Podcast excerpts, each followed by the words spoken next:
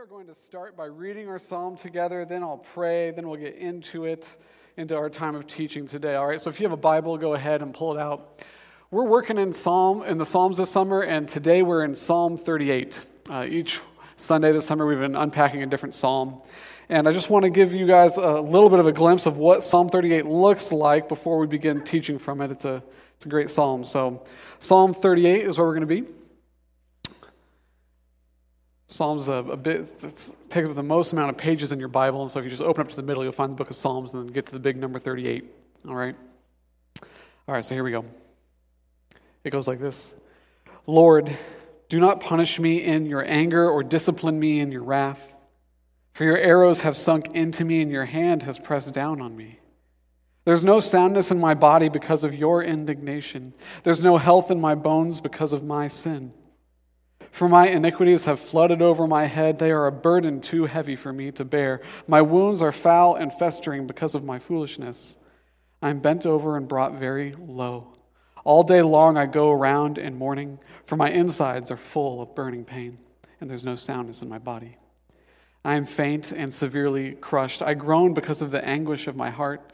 Lord, my every desire is in front of you. My sighing is not hidden from you. My heart races, my strength leaves me, and even the light of my eyes has faded. My loved ones and my friends stand back from my affliction, and my relatives stand at a distance. Those who intend to kill me set traps, and those who want to harm me threaten to destroy me. They plot treachery all day long. I am like a deaf person, I do not hear. I am like a speechless person who does not open his mouth. I am like a man who does not hear and has no arguments in his mouth. For I put my hope in you, Lord. You will answer me, my Lord, my God. For I said, Don't let them rejoice over me, those who are arrogant towards me when I stumble. For I'm about to fall, and my pain is constantly with me. So I confess my iniquity. I am anxious because of my sin, but my enemies are vigorous and powerful. Many hate me for no reason. Those who repay evil for good attack me for pursuing good. Lord, do not abandon me my God, do not be far from me. Hurry to help me, my Lord, my salvation. Pray with me. Father God, uh, thank you for giving us your word, uh, your word that you have sent to us in the scriptures, God. And, and as we read your word through your King David, God, we just ask you right now, what does this mean? This, what does all of this intense language mean? What, what was David going through, and, and what does it mean as the people of God? Do we experience this too, Lord? So today, as, as we engage your word, I just pray that you would illuminate it for us. I pray that you would, uh, that you would calm our, our minds and calm our hearts. I pray that you would calm our souls so, so that we can sit and consider your word together, God. Lord, without a doubt, this passage brings up many, many, many questions. And Lord, I just pray that, that you would just help us uh, write those down um, and, and, and save them for later so that we can stay in with what your word's teaching us now. So um, we thank you, and we praise you, and we look forward to what you're going to do through your word. Amen. Well, thanks for being here today. And uh, it's really fun to be in the Psalms this summer. And here's why. As, as Amanda was up here and she was talking, it, it's really cool to see her, her light up about everything that God is doing in her and through her to really reach the, the cities that she has been a part of. And it almost leads you to ask the question of, like, how can I be a part of that too? like, man, that sounds great. Uh, I'd love to be a part of something like that. How can I do that?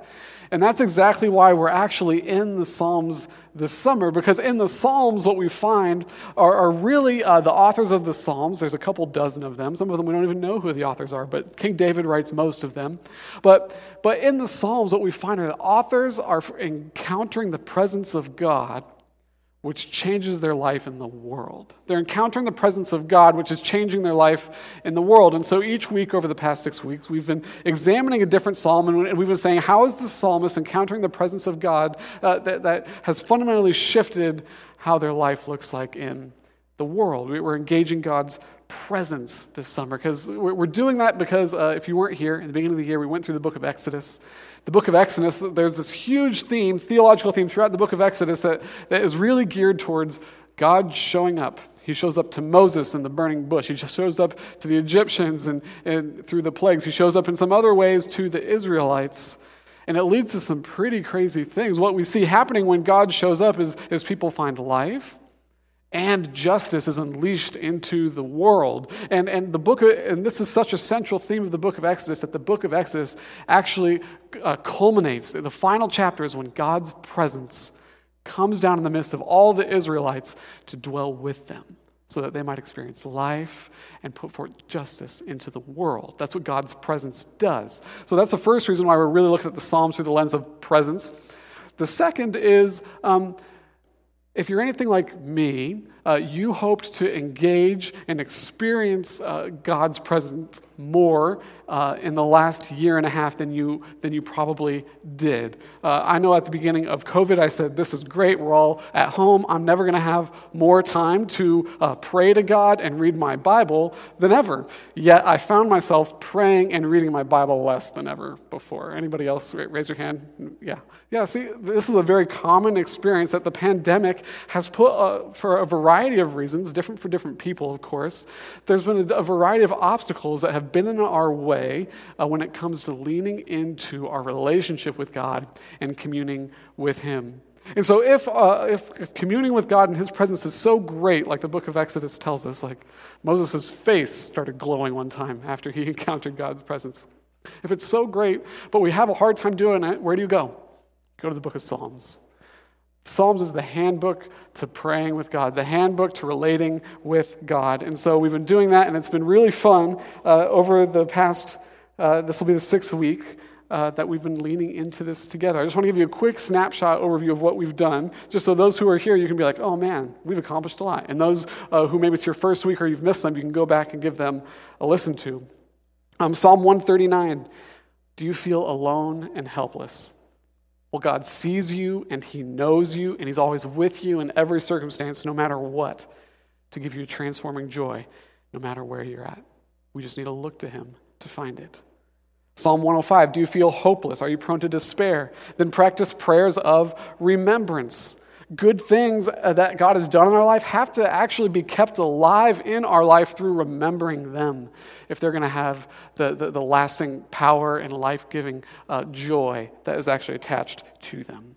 Um, and once you do that, it just unleashes a humble confidence in your life. This is what God's done in spite of who I am. He's great, and, and I can step forward and, and, proclaim huge things about Him, even though I'm just a mere human.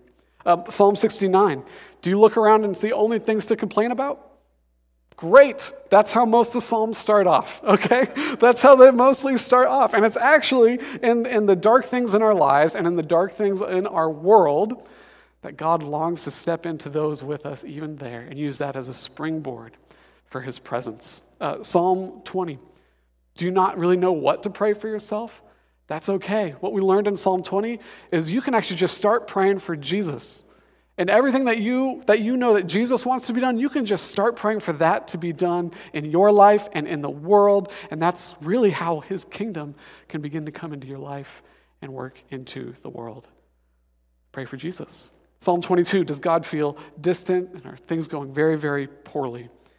Then praying the, the, the longings of your heart even in those bad times, can actually lead, uh, can lead to God stepping into them in very, very beautiful ways. And so, what we've done over the past five weeks, we're going to do it again today, is we, we saw loneliness, helplessness, hopelessness, despair, not knowing where to start, God feeling distant, dismal circumstances. These are all things that, that when we actually look at them, we're tempted to think like, oh, these are antithetical to the presence of God. Where, where these dark and, and strange and awful things are, even like confusions and doubts, God surely isn't there. But what we've actually found is God is, is, presence, is present in the midst of those. In fact, we actually see God stepping in and giving life in the hardest parts of life and the thoughts we never thought he would be. And so uh, that's what the experience of the psalmist has been showing us. And today in Psalm 38, we, we come to another one of these things that we think is completely antithetical to God's presence, and that's sin. Our sin. Here in Psalm 38, we see David talking to God about his sin. As I read it, you were probably like, whoop, this is intense. Maybe this is a week that I should have just done online, tuned in online. Let's not talk about sin today. But, but this is a, another thing that, that we think, you know what, in our sin, God surely isn't there. But what we're going to find is the complete opposite. What if God shows up in the midst of our sin to relate with us? What if our sin actually pre- presents us and it presents God with the opportunity to more deeply abide with us? That we might encounter his presence in even a more transforming way than if it wasn't there at all. Because in fact, this is the, it's the entire Christian hope. The, the, the, Apostle Paul says this in, in Romans chapter 5. He says that God demonstrates his own love towards us, that while we were still sinners, or even some translations say, while we were still sinning, God died for us. Christ died for us. Meaning Jesus showed up in the midst of sinful, fallen, dark world to bring it life.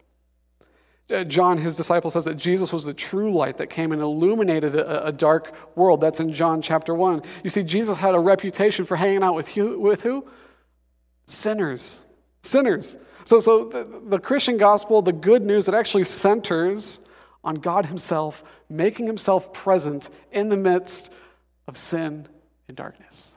That's what Christianity is all about. And so when it comes to your sin, God wants to be present in that. He wants to talk with you and relate with you about that. And so, so if you hear nothing else today, hear that. We're going to get into the details of this a little bit, and, and I don't want you to get lost in, in the weeds and lose that big point of the Christian life, especially if you're just coming back to church after a long time away, or your friend uh, brought you in today, and you're like, oh man, we're going to talk about sin? Sheesh. You know, like, if, if you take nothing else away with you, um, just take away this. It doesn't matter what you've done, is what the great Christian hope says then. Uh, God uh, not only can still be present with you, but longs to be present with you no matter what you've done. God shows up to sinners. That's, that's what the scriptures are all about. That's what he did in Christ. Paul wrote that in Romans 5. Do you know how he knew that? He was on his way to go round up some more Christians and throw them in jail when God appeared up to him. Talk about God revealing himself to someone who is still sinning. God shows up in the darkness of our sin and gives them gives all of us forgiveness and mercy, mercy and grace. So, um, Psalm 38 tells us how that works. Okay, so Psalm 38 tells us how that works. And, and before we get into how God interacts with sin, um, David actually gives us a really good understanding. He, he gives us three insights of just how sin works generally that is good to operate from first before we dive into how God works with sin. Uh, okay, so we're going to go into those. The first one is um, sin oppresses us. So if, if you're a note taker, we, are going to go through sin oppresses us, uh, sin isolates us, and then that oppression and that um, isolation actually brings ridicule uh, from other people on us. That's what David's going through here, those three things of sin. And so we're going to start with sin oppressing us. Um, really bright topic, you know, really bright topic. Uh, no, but this is really part of the gospel. The, the, the resurrection is so much more beautiful after we witness the muck that it had to come through, the darkness that it had to break through in order to get there. That's really what this psalm is all about. David's going to go really far down, and you, you heard this through all the language I read, into sin in order to really show how beautiful his relationship with God actually is in spite of all of it. So, so the first thing that comes out is when it comes to oppression, it's in verse 4. He says, For my iniquities, that's a, that's a fancy word for sin, for my sins have flooded over my head. They're a burden too heavy for me to bear.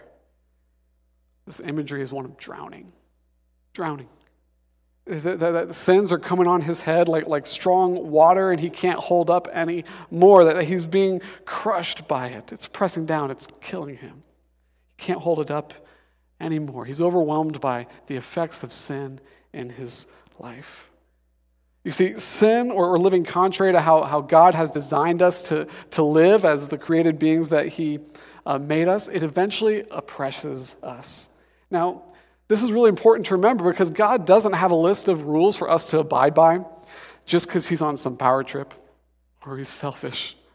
He's actually providing us with uh, the, the handbook of sorts of this is how I fashioned you to work in the world.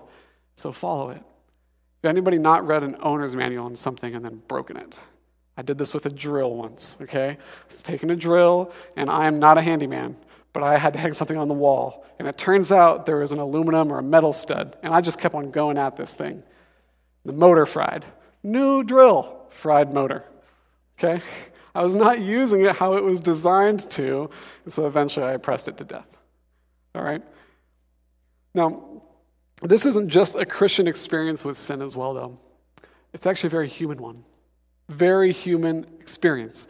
And, and to, to, to, to cite this, I want to point to a, group that maybe you've heard of called AJR. Anybody heard of AJR fans? No, I'm the only AJR fan here. That's okay. Oh, there, there's Claire, I see. Okay. So fun group, poppy group. Me and my wife have been listening to their pop stuff this summer, which has been really fun. Um, not a full endorsement here. Some of these songs are pretty explicit. Warning, don't listen to them with your kids, okay? Not a Christian group, okay? But they have a song called Weak, Weak, which is all about the temptation to sin. It's all about wrestling with things that we know will hurt us in the, raw, in the long run, but we're weak to the temptation because we know the short term payoff is going to be so good. I mean, this is like a big human felt experience. I mean, there's half a billion listens to this one song on Spotify, okay? So, like, this is a human experience.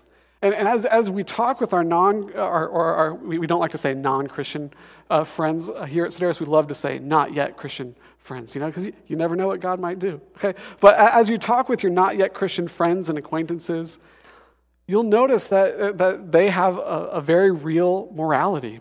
They, they have a justification and reasons for why they live their life a certain way. Even sometimes these seem to mimic a Christian morality. And, and as you ask more questions, it's fun to ask questions kind of more towards, hey, wh- where is this grounded Is Why do you think you shouldn't do that? Or why do you think it's really good to do that? And if you listen really, really well, this is what you'll find. They've gained this awareness through the experience of the oppression of sin.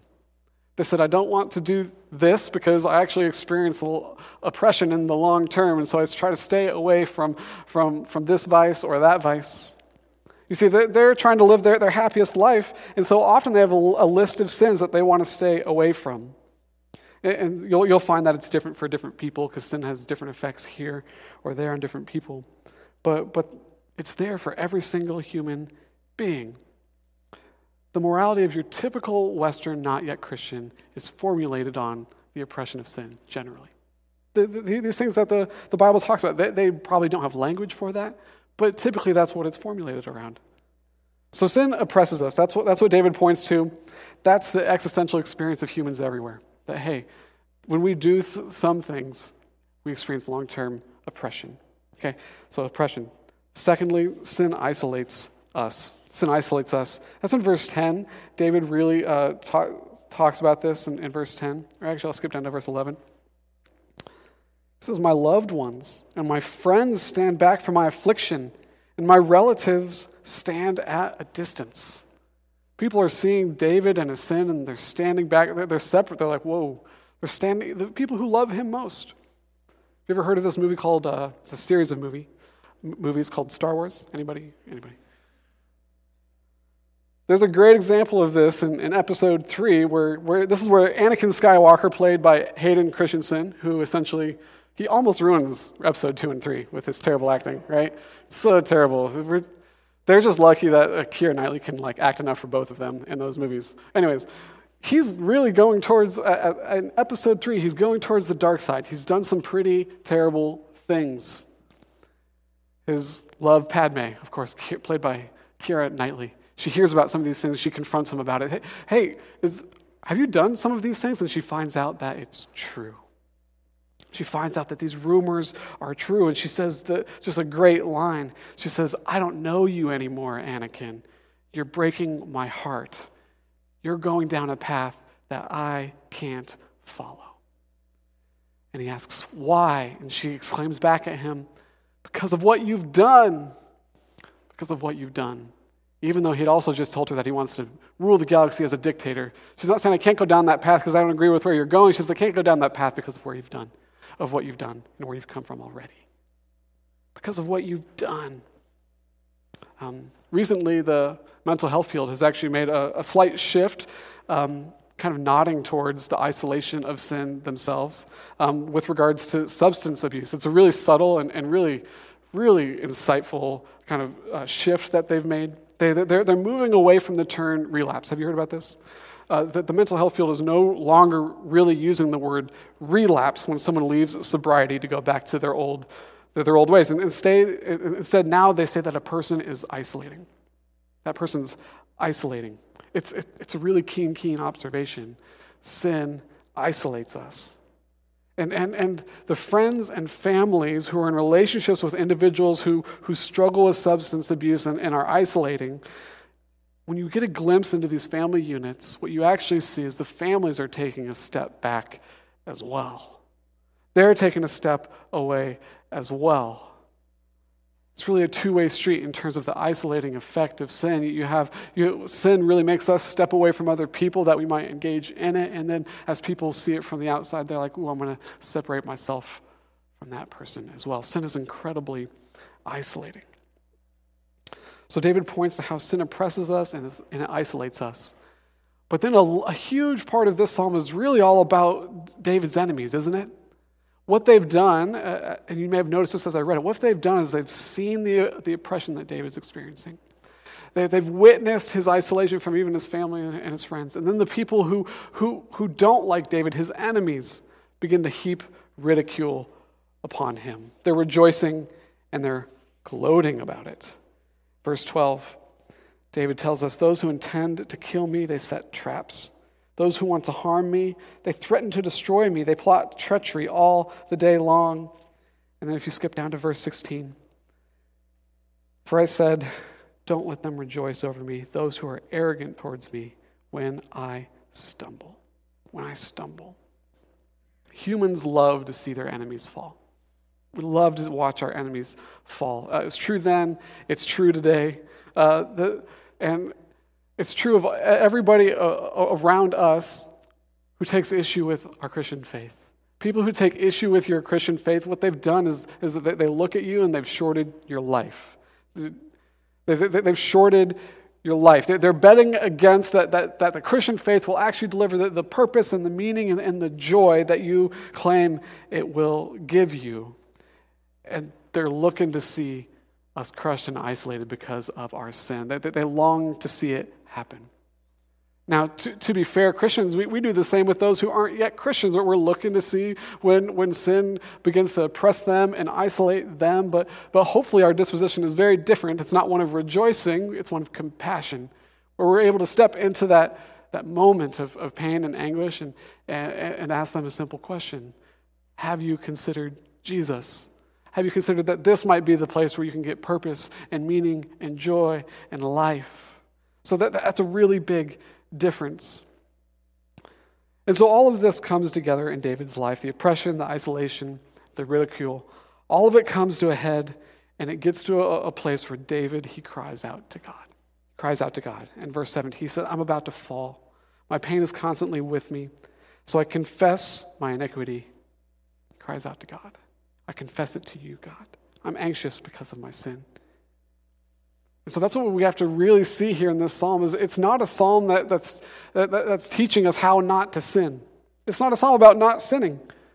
It's a psalm about what to do when inevitably we do fall short, when we are falling short. And so, so that's what we're talking about today. We're, we're not talking about how we can avoid sin. Uh, that's uh, other conversations, other places. We're really talking about, okay, now that, that we can all get on board with, hey, we're falling short in big ways, uh, sometimes, often, what do we do at the, in those times?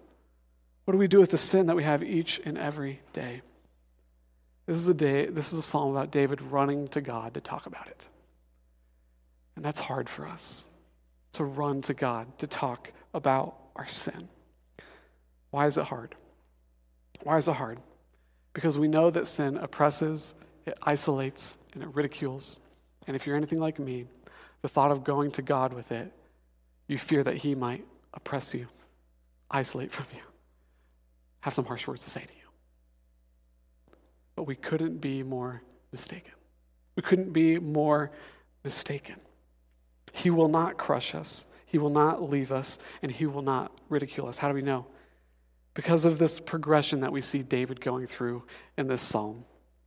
Because even David, at the very beginning of the psalm, he has that same fear. You see it in verse 1 God, please don't punish me. Please don't. Please don't punish me in your wrath. I don't want to experience it. Even David is going through it. Don't oppress me. Don't isolate me. Don't ridicule me. Let, let's just wipe the slate clean. Let's move on. Let's fix it and move on. And it's clear through David's language that God has already begun to discipline him, that a lot of the stuff that he's been experiencing was actually the hand of God to try to force this conversation with David. But where sin hopes to oppress David, God wants to use it as an opportunity to liberate him. Where, where sin wants to isolate David, God wants to have deeper communion with David. And, and where sin desires others to ridicule David to the point of despair. When David runs to God, what he's actually going to find is an encouraging presence there to bring him back to life again. How do we see this in Psalm 38? How do we see it? Well, really, what, what's happening here is we have a progression in Psalm 38 that has a whole lot of different. Uh, there's four things that David looks up to God. He's complaining a lot, right? This is happening, it hurts. My enemies are after me, it's terrible. But there's four times where he looks up to heaven and he has something to say. He has something to say. And it's actually as we look through these statements that David says to God that we can indirectly infer that, wait, something else is happening because he starts really scared of God's punishment. But then he comes out on the other side, just asking God not to leave him. Don't leave me, God, is what he says at the end.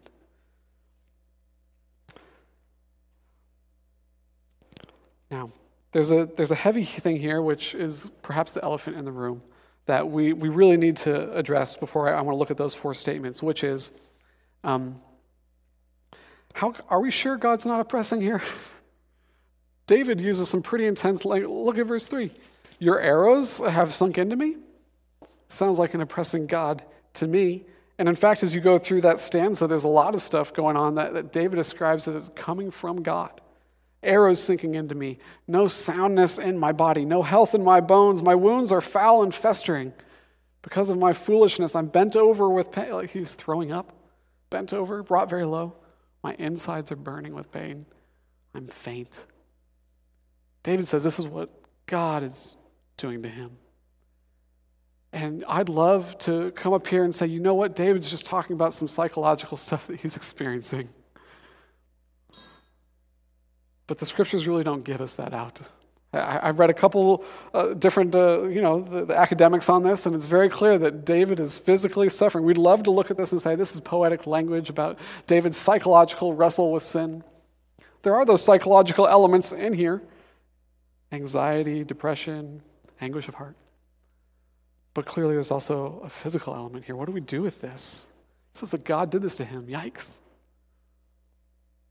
And in fact, this is the, one of the themes that's present in, the, present in the entire Old Testament that makes, makes us a little bit uncomfortable about this Yahweh, isn't it? We see this Yahweh show up and discipline and punish his people. We saw it in Exodus. After they make the golden calf, he causes a plague to come upon them. And he throws some poisonous snakes in their camp. That's what it says in Exodus. That makes us really uncomfortable. And then ultimately, the Old Testament really concludes with the Israelites have, have rebelled against God to the point where he lets them be overthrown by other nations and brought into exile somewhere else.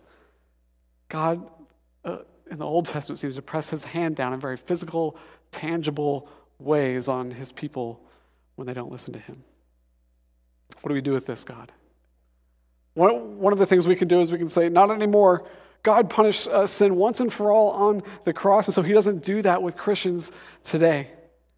You see, the, the God of the Old Testament is mean and harsh, but the God of New Testament is full of mercy and, and grace in these regards. But that's hard to square with even the pages of the New Testament as well. Um, this is, here's just a couple quick examples. There are actually many examples. There's a couple examples where we see God showing up and, and he's disciplining and punishing his people. The first is in 1 Corinthians. 1 Corinthians, um, I forget what chapter. Is it 11? Yeah, here it is. Um, 1 Corinthians 11, this is uh, Paul. The Corinthian church was a, a, church that was super diverse. They had people from all over the, the, the Roman Empire, but then they also had people from, from richest to poorest. And it was pretty clear that they let these social divides actually kind of reign in the church. So richer people were getting priority over the poor. And they were even bringing this into the Lord's Supper, the, the meal of the Lord's Supper, which seems to actually have been more of a meal uh, than we actually lean into it today. And what was happening was the, the rich people were getting tons of food and tons of wine, and the poor people weren't getting very much at all. In fact, they were leaving hungry, is what Paul says. Like maybe they're just getting these little cups like you guys, that, we give to you guys. Just, uh. Okay, but this is what Paul says about that, that circumstance happening. This is what he says God did. So then, Whoever eats the bread or drinks the cup of the Lord in an unworthy manner, that is, showing favoritism, will be guilty of sin against the body and blood of the Lord. Let a person examine himself. In this way, let him eat the bread and drink from the cup. For whoever eats and drinks without recognizing the body eats and drinks judgment on himself. This is why many are sick and ill among you, and many have fallen asleep. It's a euphemism for death. So here we see God after Jesus, New Testament, first century times, showing up. And it even corroborates the words of Jesus himself. Uh, we won't throw this on the screen, but in John chapter 5, Jesus healed a man who couldn't walk. And then do you know what he said to him? He said, See, you're well. Don't sin anymore, or something worse might happen to you. What? this is the Jesus of mercy and grace. Don't sin anymore, or you might get sick and die. Wow. And so, unless we take these pages out of the New Testament, which I suggest we don't, uh, the question becomes are, are you sure that we don't follow a God who actually leans into discipline in very tangible ways? And like I said, when we, re, we need to recast this in forms of discipline, not in this terms of blind punishment. Because here, when we start talking about discipline, and David uses this word disciplined, we have an end goal in mind. Now, this doesn't completely solve our problem by any means, of course, but this, the act of discipline that David experiences throughout the course of the psalm is actually that which we see bringing him life. So we, we, saw that first step in this four, these four little statements he throws up uh, in the progression already. God, please don't punish me. Don't oppress me. Don't hurt me. He's fearful. But in his next statement, Hail Mary, that he sends up to God, we see him exhaling a little bit. It's in verse 9. Lord, my every desire is in front of you. My sighing is not hidden from you. Kind of relaxing a little bit. He's been talking to God a little bit. And what is his conclusion here? God, you see me. God, you see me. And God, you know me. You see me and you know me. It's a really beautiful conclusion that, that David, there's a sense, you, as you read it, you kind of feel that David's understanding, okay, God's favorably inclined towards me in some way. I'm not sure exactly what that looks like, but I went him with my sin. I was scared that he'd oppress me, but he sees me and he knows me, which is followed up by this next statement that he throws up to God, which is in verse 15. He concludes, For I hope in you, Lord. I hope in you, Lord. You will answer me, my Lord and my God. Something's changed. We've moved from fear and oppression to God sees me and knows me, and I hope in you, God. I hope. I hope in you. He, he's moved from that. And then finally, it wraps up in verse 19 like this Lord, do not abandon me. My God, do not be far from me. Hurry to help me, my Lord of my salvation. We've progressed from being fearful, anxious of the presence of God to God, don't leave me. It's a complete about face. God, I'm anxious to show up you into your presence with this. Anybody feel like that when they bring sin to God? I don't really don't want to talk about this right now. To, oh, just don't leave me.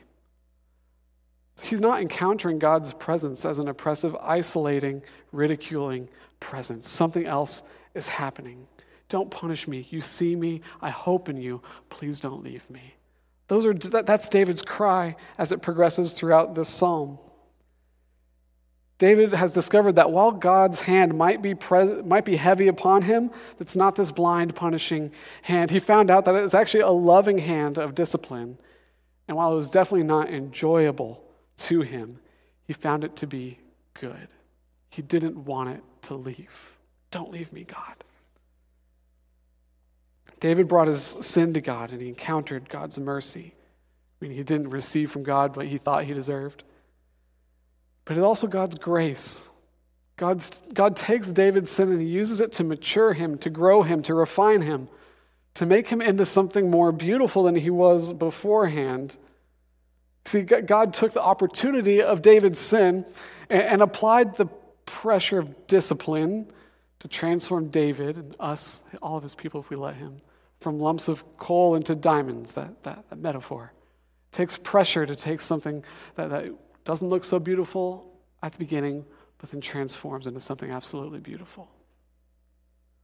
So God is taking our sin and our lives. He wants to show up into it and, and, use it to grow us, to bring us life, to give us more presence of Him. He turned David into a, a man of sin, into a man that was above reproach eventually. You see, sin wants to shake us and topple us over completely, but if we bring it to God, He'll use it to make us steady than we, steadier than we ever were before. Ever. You see, we have to take a step back and even look at sin generally. Sin didn't surprise God, He's the one that sent it here. That's what Jesus said. He said, I saw Satan flung down to earth out of heaven. God's the one that sent it here. Why? Because Adam and Eve were lumps of coal that he wanted to turn into diamonds. Without sin, we have no story of redemption. Without a story of redemption, we actually can't see God for as glorious as he is. We wouldn't understand that component of God. We wouldn't understand a, a, a God of mercy and of grace and of compassion and slowness to anger. Now, does this solve the, the, this problem of evil, God? You unleash this on the world to make us more beautiful? Absolutely not. There's lots of questions here. And we, would love to get together with you and unpack those questions more. Our cohorts unpack them together. In fact, I, I bet you leave this sermon with more questions than you came. if you did, that's great. You know, we're so happy. At Sedaris, we're considering community, which means that as we consider, we actually find out when we t- tip our toes into a pool, we fall in, and we're like, oh, shoot, there's a whole lot of things to nail down here. but we're not going to be anti intellectual about all this. We need to lean into this with one another. And the discipline of God is a big topic to lean into with one another. To consider how God moves us from coal to diamonds, because it means that sin isn't antithetical to God, but it's actually his instrument in some ways. This is really seen in Hebrews chapter 12. Um, this is after Jesus has, has come, lived, died, been raised again, ascended to the Father. And this is a letter to the Hebrews to remind them this is how God's discipline works. Um, it goes like this Hebrews chapter 12. Consider him, great start to a passage. Consider him, that's Jesus, who endured such opposition from sinners. They eventually killed him. So that you will not grow weary and lose heart. Because in your struggle against sin, you have not yet resisted to the point of shedding your blood. And have you completely forgotten this word of encouragement that addresses you as a father addresses his son? This is uh, from the book of Proverbs, which is uh, actually Solomon penned this to pass on to his child so that his child would be a wise child. And, and then we all realize, oh man, this is really, uh, God was working through Solomon in this way.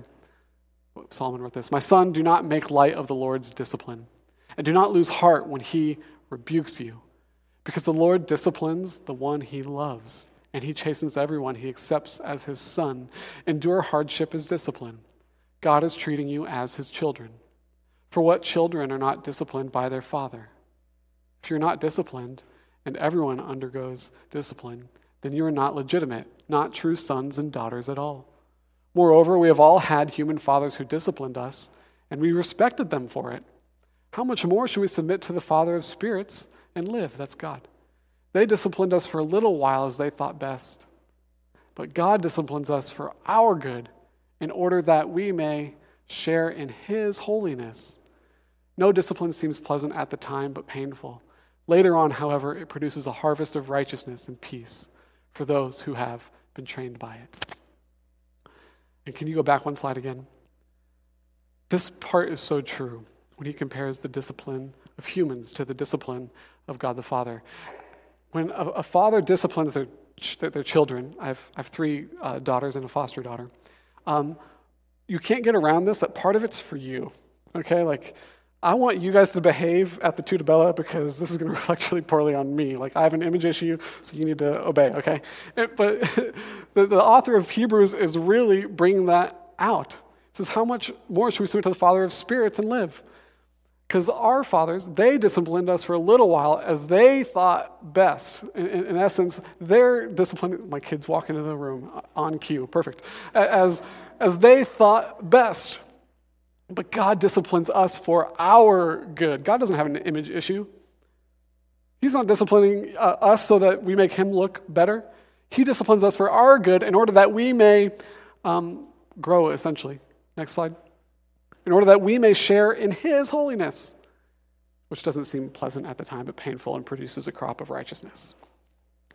Um, so, friends, I don't know what sin God has allowed into your life, but, but he wants you to run to him with it. Don't let it oppress you, don't let it isolate you. Run to God so that he might instruct you and mature you in this life. Now, um, like I said, this talk is going to make us have more questions than we perhaps came in here with. I want to just point to, to a few misunderstandings here, clear those up, and, and maybe we can clear some of the big ones out of the way so that you can go on to some other questions that you have, okay? Um, the first misunderstanding is that God is not in control of sin. God isn't in, in, like he's out of control, like he's like he doesn't know, doesn't see it coming, when it happens, it surprises him. But this is a misunderstanding, like we already pointed to, it's actually part and parcel to his redemptive plan in the world, to, to make a story of redemption, to tell us about who he is. Without sin, we don't get the full glimpse of who God is. Um, another misunderstanding, and so he was, he's in control of it, and, and he's not surprised by it, and, and he's more powerful than it, which is what Jesus showed on the cross and by being raised from the grave. Uh, another misunderstanding goes like this Well, if sin is then one of God, one of his instruments, we shouldn't really be held responsible for our sin. Uh, well, no, humans are still responsible for their sin in, in, in a few ways, actually. Um, one, we're responsible to God for our sin. Uh, Jesus actually made that very clear that we'll be held accountable for all, for all of our actions here on earth. We have the choice to do right and wrong all the time. And as Christians, it's in our power to actually pick the right one. We always fall short, of course where we frequently fall short. Um, and second, and this is a big one uh, that we need to keep in mind, is we're actually responsible to our local governments for the sin in our lives. That God has, uh, in His scriptures, this is in Romans uh, uh 12 through 14, really, 13 actually, highlights this. Um, God sovereignly works through the nation states in the world to limit violence happening. And so it's not like if we sin and do something evil, like, say, uh, God forbid, uh, kill someone, that if we confess it to God that, and we experience His mercy and grace uh, for it, that we should be kind of opted out of the, the judgment system that, that He set up in the governments at B. Um, so they're, they're, that's definitely not true. God uses that, and, and we should submit to it as uh, uh, what an honest reading of the New Testament will always say. Okay. Confession is not a get out of jail free card, quite frankly. Okay. And then three, a third misunderstanding goes like this um, All sickness and suffering in a Christian's life is because of their sin. Not the case. Absolutely not. Absolutely not. Um, at one point in Jesus' ministry, uh, they come across, uh, him and his disciples, they come across a blind person. They ask Jesus, is this man blind because of his parents' sin, because he was born blind, or is it because of his own sin? Like, how does this work, Jesus? And Jesus soundly refutes the notion that all suffering is a result of sin. He says, Neither this man nor his parents' sin, but this happened that the work of God might be displayed in his life.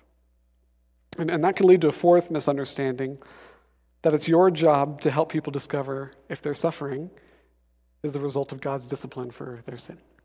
Um, there's this really great passage in the letter of James where he talks about how health and salvation are connected, actually. It's in, it's in chapter 5. We don't have time to look at it together today, but it's really illuminating. In a religion where sinners are saved and sick people are healed, he actually flips that And in his letter, what he says is he says, Pray for the sinner that they might be healed, pray for the sick person that they might be saved. Because he's talking about God's discipline and how these two can really be interchangeable. But do you know who he says it's their job to go pray for people who are sick? And kind of asking the questions of disciplines. If it's God's discipline, the elders of a church. The elders of a church. They're the ones that are to step in and try to help these people to, to decide where is this coming from? Is this just sickness or, or is there some unconfessed sin in my life that I'm running from? Okay? So it's, it's not all of our jobs. so, so if you find yourself wanting to say, you know what, I think this person's been really sick, I think, uh, and I know there's this sin in their life, or they're probably linked, yeah, that's, that's not your job, quite frankly. It's not your job. So don't do it.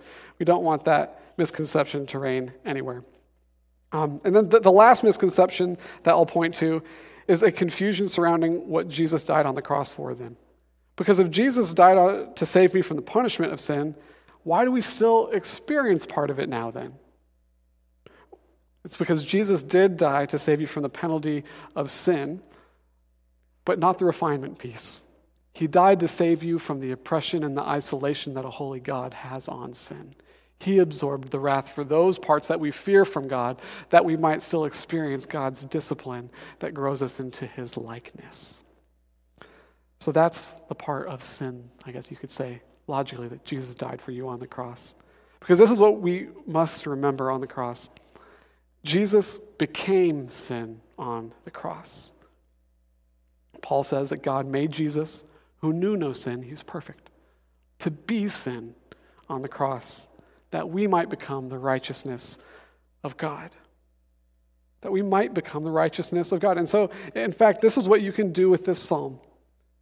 You can read this as Jesus' words, becoming sin on the cross for all of us. So, I'm going to feel free to bow your head and listen to this. I'm going to close um, with this reading through this, and I want you to really envision, however you imagine best, closing your eyes, looking at the ceiling, whatever it takes to really envision Christ saying these words from the cross as he becomes sin for us. Lord, do not punish me in your anger or discipline me in your wrath. For your arrows have sunk into me, and your hand has pressed down on me. There's no soundness in my body because of your indignation. There's no health in my bones because of my sin. For my iniquities, they weren't Christ's, have flooded over my head. They are a burden too heavy for me to bear. My wounds are foul and festering because of my foolishness. I'm bent over and brought very low.